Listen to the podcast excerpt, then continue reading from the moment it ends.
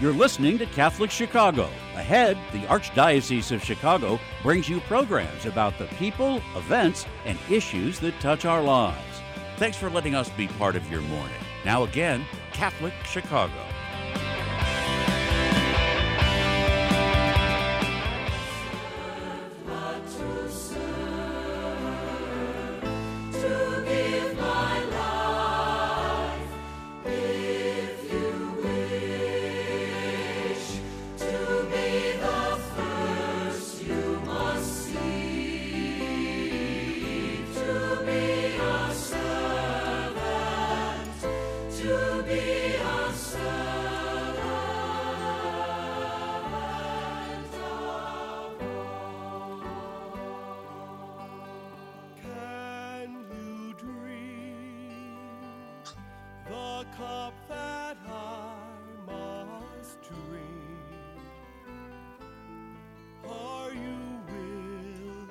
Welcome to Diakonia, a call to service. Diakonia is the Greek word for service. It's also the root word for deacon. I'm Jim Norman, Vicar for Deacons of the Archdiocese of Chicago. This is a show dedicated to talking about how the call of service is for all of God's people, not just those ordained deacons in the Catholic Church. This year, we're celebrating the 50th anniversary of the diaconate in the Archdiocese of Chicago. So we're going to take a special look this year. We're going to look back so that we could look forward. And joining me as always is Deacon Dave Brensick, Associate Director of the Office of the Diaconate. Hi, Dave. How are you? Hello, Jim. Welcome, everyone. And we've got a very special guest with us here, Father Ed Salmon, previous vicar for deacons of the Archdiocese of Chicago. Several weeks ago, Father Ed and I got together. We had a wonderful lunch and a great conversation. He shared a lot of the rich history of the diaconate in the Archdiocese of Chicago. And we thought it'd be great to have him share that with our audience and give us a perspective uh, then and now. Welcome, Father Ed. How are you? Thank you. Good to be with you. Thank you for inviting me. Thank you for joining us. Thank you for joining us. It's our hope today that this will be a, a good uh, history lesson, but also that our listeners get a sense of what service means for them and how they can mirror the service that the deacons have tried to provide to the Archdiocese of Chicago over the last 50 years. We'll let uh, Dave begin with a few questions, Father Ed, just so we get to know you a bit more. Welcome, Father Ed. You've been such a uh, beloved uh, vicar for us for many years, and I know a, a, real friend to our diaconate community. So, before we really get into delve into more, could you tell us a little bit about yourself? How long have you been ordained? A little bit about your history. Okay, I grew up on the west side of Chicago in Old St. Mel's Parish. It was a very big parish, one of the biggest in the archdiocese at that point, mostly Irish immigrants and first generation and Italian immigrants. I was ordained in 1959, said my first Mass at St. Angela's. And uh, my first assignment was at St. Gabriel's down in Canaryville. And then I went up to Lake Zurich, which at that point was mostly farmland. I didn't know we had parishes like that in the Archdiocese. It was quite a shock. Then I worked for five and a half years at St. Mark's Hispanic Ministry, and at two parishes in Niles, uh, of Ransom and St. Isaac Jogues. And then I became the uh, vicar for the diaconate. In between, I was also the coordinator for the Cursillo movement, which was a lay lay formation movement in the diocese back then. So I took over as vicar for the diaconate in 1984 because of your ministry, Father, uh, and your involvement, you have a unique perspective. I, I, think you have some insight into the initial formation of the diaconate in the Archdiocese of Chicago. Could you tell us a little bit about that? Okay, because as you know, the diaconate was restored in Vatican as a result of Vatican II, and then it was left up to every bishop's conference whether that nation wanted a diaconate or not. So the United States bishops accepted it in 1968. And Chicago in 1969 began preparing to, to think about the diaconate at least. We were the second diocese really to ordain deacons. I think it was Charleston was first, we were second. But the cardinal at that time was Cardinal Cody. He was a little bit reluctant. He didn't like to do things that were different. But they had a group of people, the men who were really involved in this, two of our auxiliary bishops, Bishop Dempsey, Bishop Grady, and uh, Bill Philbin and Jack Ring, two of our priests. Jack Ring was my classmate. He was really named the first director of the diaconate. So they approached the bishop and sold him on the idea. And then uh, we had to go out and recruit. And my friend Jack included me as part of the recruitment committee because I was involved in the Cursillo movement. He said a lot of your people, a lot of your men are already formed, they're already, they're already doing ministry, and that'll be a great source of diaconate candidates. And he was right. So we went to the parishes, we went to the people, and as you know, we actually recruited 148 men to begin training in that first class. They began training in 1970, were ordained, they ordained 97 in 1972, and here we are 50 years later. How long did it take you to recruit? You said 142? 148. 148. How long did it take you to recruit 148 men? Well, it was really pretty easy because there were a lot of priests interested in this, especially in the Hispanic ministry. They had what they called the Hermanos, which was a lay formation group. They were already doing ministry. They had already been involved in parish work. They just went to them.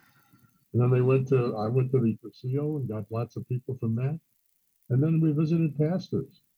You know, the recruitment committee, a bunch of priests. We went and talked to guys, and some of them were open to it. They looked for good men.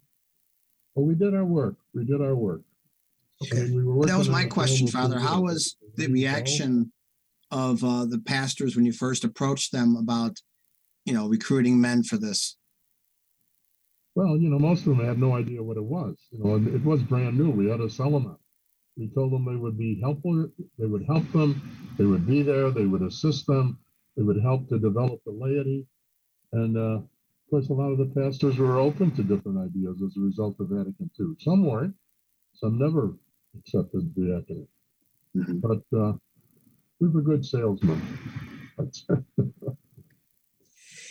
And then uh, as as time went on, Father, you found yourself um, to be considered the vicar for deacons of the Archdiocese of Chicago. Can you tell us a little bit? How did that come about?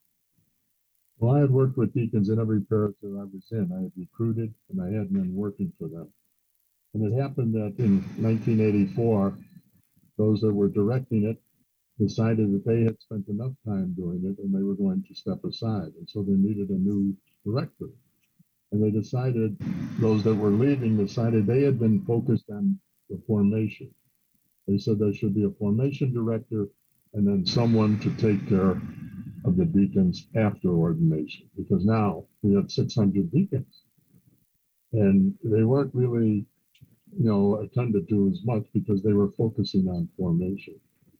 And so the secretary in the diaconate office happened to be a friend of mine and she said you've always worked with deacons. You've uh, been very supportive of this ministry. They need somebody apply for this because i know you don't want to be a pastor because i knew her well and so the diaconate became my parish. I, I once told Cardinal George, he says, that's my parish. I have 600 families. They're just spread all over the diocese. And I don't have to work about, worry about any buildings or anything like that. I have 600 families. He said, that's a good way to look at it. That's, that's the way I look at it. Wonderful. Um, what were some of the highlights and uh, maybe what were some of the challenges during that time that you you led the the diaconate in the Archdiocese of Chicago? Well, you told me you might ask me that, so I wrote some of them down. Some of the successes were working on these men to have continued education and continued growth. And we still need to do that. Just because they do a couple of years of formation, they still need to grow. And so do the priests, as a matter of fact. They need to do that. One of the things I had to do was reestablish the Hispanic training formation program because that had been fallen into disuse. Uh, we established ministry agreements so there'd be some accountability, some kind of supervision, so that the deacons could you know, have some direction and that the parish pastors would also know what they were doing. We established the positions of associate directors and uh, deanery coordinators so that the vicar wouldn't have to be doing anything. And I hope you'll continue that, Jim. You don't have to do it all. And then, of course, there was the involvement of women. The women were not, they were involved in the formation, but after that, not much was done with them. Like the council had no representation of women. Uh, the women weren't involved, you know, on the staffing level. And so we certainly encouraged that and worked on that. We established a convocation that you have every year, St. Francis Day, all those activities to build the community, you know, beyond the formation. You know, up until then, there wasn't any emphasis on the diaconate community. And then, of course, the council supported that and uh, began their growth, their, their outreach, the outreach programs that they have that do so much good today for so many of the programs in the Archdiocese and, and across the world as well. Now, the challenges, there were plenty of them. First one was to sell the diaconate to the pastors who still didn't want to have deacons. So there were a number of them. We didn't, but all the deacons we had, they weren't in all the parishes, that's for sure. Another thing was trying to inform the new priests that were coming out, newly ordained. Sometimes there was conflict when they came to a parish because the deacon was already accepted and well known. And then the new priest, people were turning to the deacon, and that created some conflicts. And of course, uh, my biggest job was getting to know the men and their wives. And it's going to be your challenge too. I mean, there were 600. How do you get to know them? How do you know what their strengths are? How do you know what their challenges are? And the biggest thing was always trying to emphasize service. Service, it's not about the altar, it's not about preaching, that's part of our ministry. But that's just one part. You have to serve the people and find out what the needs are especially the poor and the marginalized. That's supposed to be our focus. And the worst thing I ever had to do, Cardinal George insisted that with all these deacons, we should have deacons in every parish. And I told him, and you will not resign or retire until you form a program of some sort where you will transfer deacons from one parish to another. Mm. And that was awful we did it, and I think that uh, after Cardinal George died, fortunately, I think that died too. All right. Well, thank you. Uh, we're getting close to time for a break. When we come back from the break, I, would like to get um, your perspective, Father, today. Uh, if you could give advice to us, speak to a 20 year deacon. What would you say to a 20 year deacon uh, related to his ministry and moving forward his faith community? What would you say to a one year deacon? And I'll selfishly ask when we get back, what would advice would you give to the new vicar of deacons of the Archdiocese of Chicago as it attempts to renew the church? We'll be back in, in just a moment. Okay.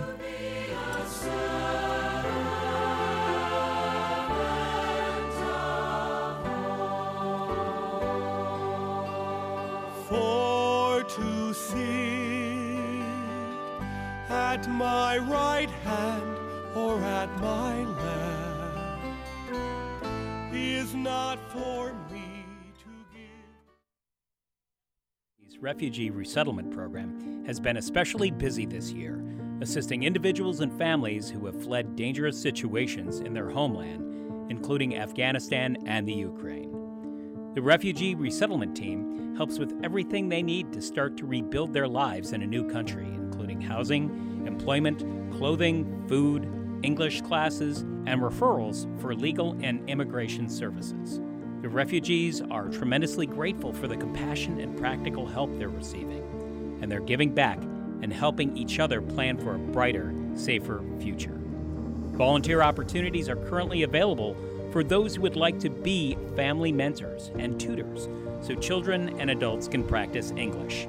To learn more about these rewarding opportunities, call 312 655 7096. That's 312 655 7096.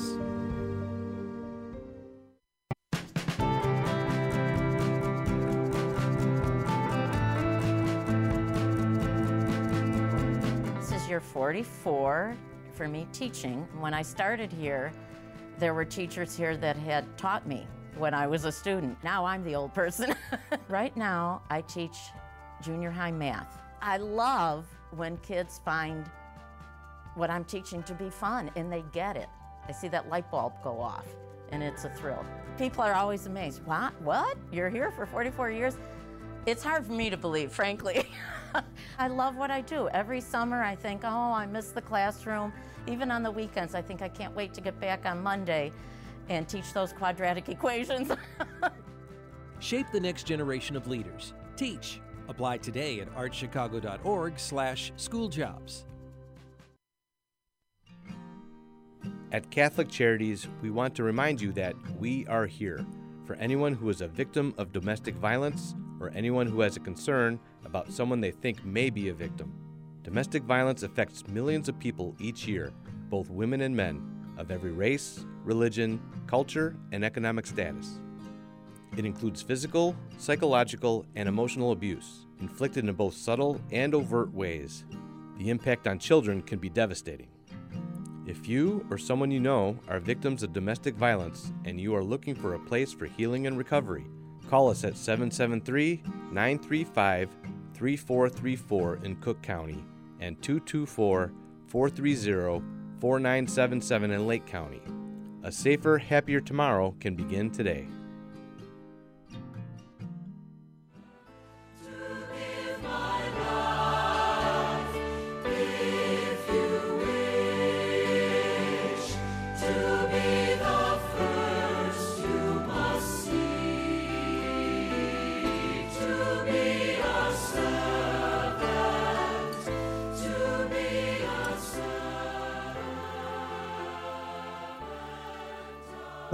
To Diaconia, a call to service. We're here with you today, delighted and honored to be with Father Ed Salmon, Vicar Emeritus for the Diaconate in the Archdiocese of Chicago. Along with me, uh, Deacon Dave Brensick. I'm Deacon Jim Norman, Vicar for Deacons of the Archdiocese of Chicago. Uh, before the break, I'd uh, uh ask Father Ed, what advice would he give to a 20 year deacon, a one year deacon, I'm going to throw in the pastors as what advice would you give to a pastor uh, right now forming a new parish as relates to relationship with the deacon? And then selfishly, I'll ask, uh, what advice would you give to the new vicar for deacons? But let's start. What advice would you give to a 20 year deacon regarding his ministry? And I'd say make sure you pray. Don't think that now because you've been doing it for 20 years, you've got it down. You've got to continue your formation, your education Make sure you take your retreat as often as you can every year if possible, at least every couple of years. And then listen, listen to the people because you have to be the bridge to the pastor and have a good relationship. Try to develop a relationship with your pastor. You should be his right arm to tell him what's going on, to make him aware because you're out there on the street. He isn't out there. He doesn't know what's going on sometimes on the ground level be sure you continue your, your education. It's needed more than ever now. Because now we're dealing with very well educated people, and you need to be at least able to relate to them.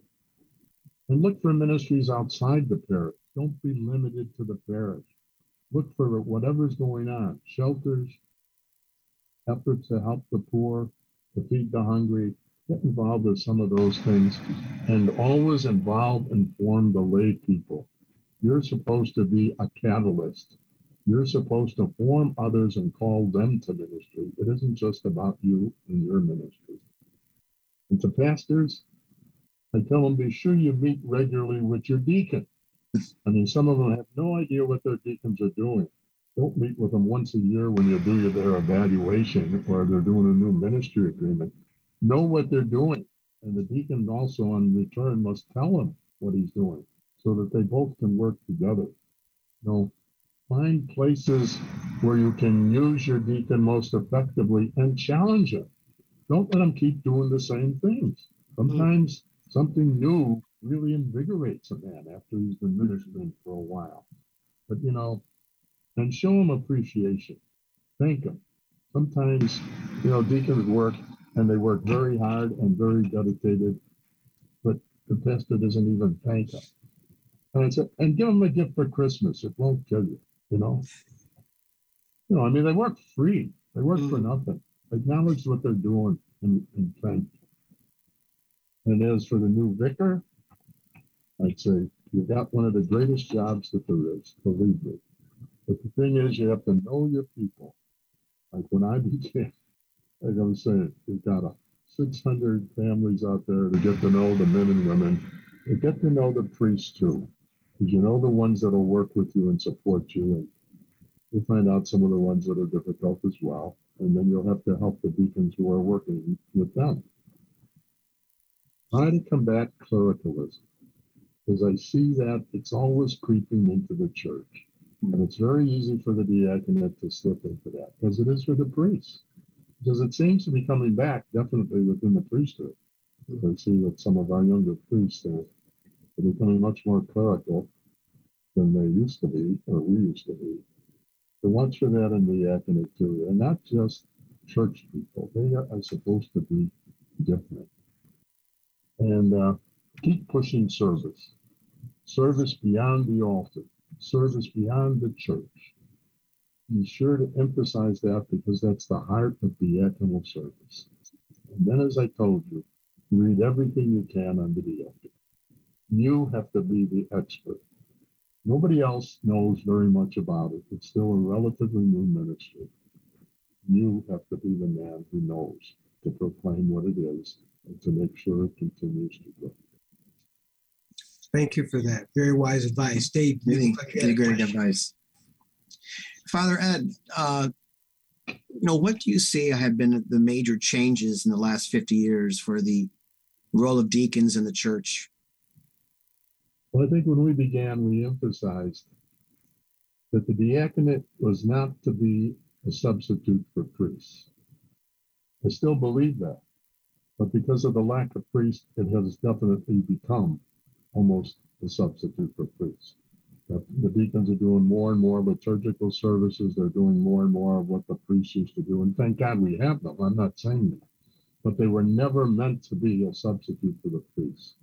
And so the deacons have to remember that, that they have a unique ministry. And their emphasis is while they're helping the priests with the liturgy and all of that, it's still to be of service to those in need. I think uh, back then we were much more service oriented. Now it seems to be more focused on church work. And so I think it's up to, to you and Jim to keep emphasizing the service. I mean, it isn't the deacon's fault. They're needed and they are serving well, and we do need them. And I don't have any trouble with that, but keep involving yourself in service. They're much better prepared now than they were back then. Much better prepared. Their preparation is much longer. They're better prepared. But sometimes I think, uh, you know, they've lost some of the just simplicity of being with the people. I don't know that that's true because I'm not involved much with the diaconate as you are, but to watch for that. And then I think that uh, they have become much more accepted. They're much more accepted by the priests for one reason, the priests now know what the diaconate is, and they're definitely accepted by the priests because they need help. They're glad to have them. Many of the men that I used to know who were opposed to it gradually began to say, "Hey, I I I can use this guy. I can use him all kinds of ways. Why wouldn't I accept him?" And I think the people definitely are. In the beginning days, people had no idea what a deacon was. I mean, be up there and you who is that guy? What's he doing? even though we tried to explain to them, even though we had catechesis, you know, there still were people had no idea. I think they are known and accepted because of the good work that the men that went before them did. Father Ed, you uh, very early on, you were involved in recruiting deacons. What would you say to men who are listening to us today of why you might consider being a deacon? I think because it definitely, if you're looking for a way to have more meaning in your life, it'll bring you closer to the Lord, it'll bring you closer to the people. Hopefully, it will enrich your family. I think the formation that you and your wife will receive will just blossom. It will enrich you in so many ways you couldn't believe because you'll you really will grow in your faith, you'll grow in your aware of how to serve people. It will enrich your life far beyond your expectation. It's a hard program, it's difficult, it's demanding, but the return is outstanding. Plus, you're almost sure to get into heaven. If you go through all the formation and you put up with the priest, you're sure to go to heaven. Wonderful. So do you, do you think uh, people in the pews know what a deacon is today, or is it still a matter of education for folks? I think most of them do, because a lot of people have had contact with a deacon now, either at a funeral or at the cemetery or a baptism. There's much more contact. Uh, I'm sure there are still some people who don't know. You know, there's always going to be some. But the people who go to, the people who are the, the strength of the parish, who are always there, they know. Because the deacon is part of the staff, he's always there. And hopefully he's an outgoing guy, and he and his wife, they know the people, and the people know them. No, I think it is, it has improved exponentially. There's no doubt about it, really. Although we still need to do some catechesis on it. uh, Always, always. Um, Father Ed, we want to thank you for joining us today. We want to thank you also for your presence at the St. Francis Day dinner. Uh, we had over 300 uh, people attend.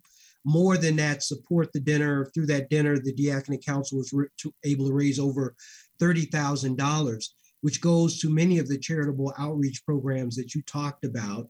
Uh, Hope is on the way, Zacchaeus House, and a number of others, especially helping out at this time where there are natural disasters in Puerto Rico and in Florida.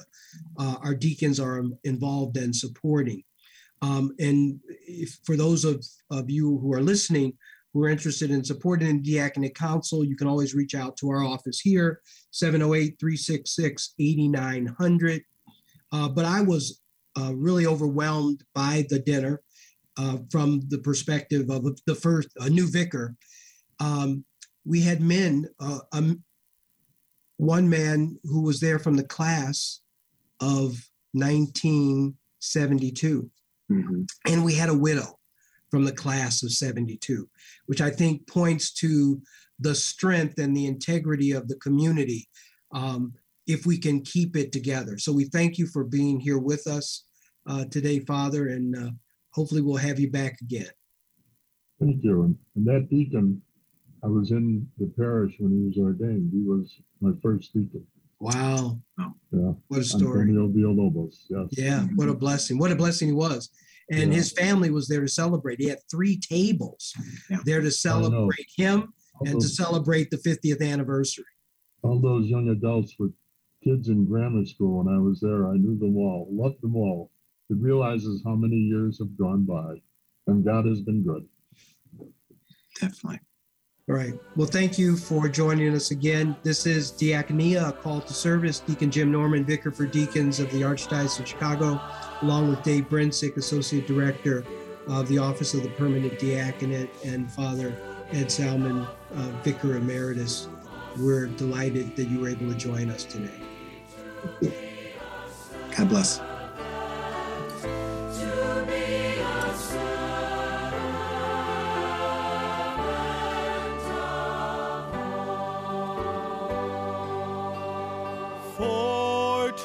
Sit at my right hand or at my left is not for me.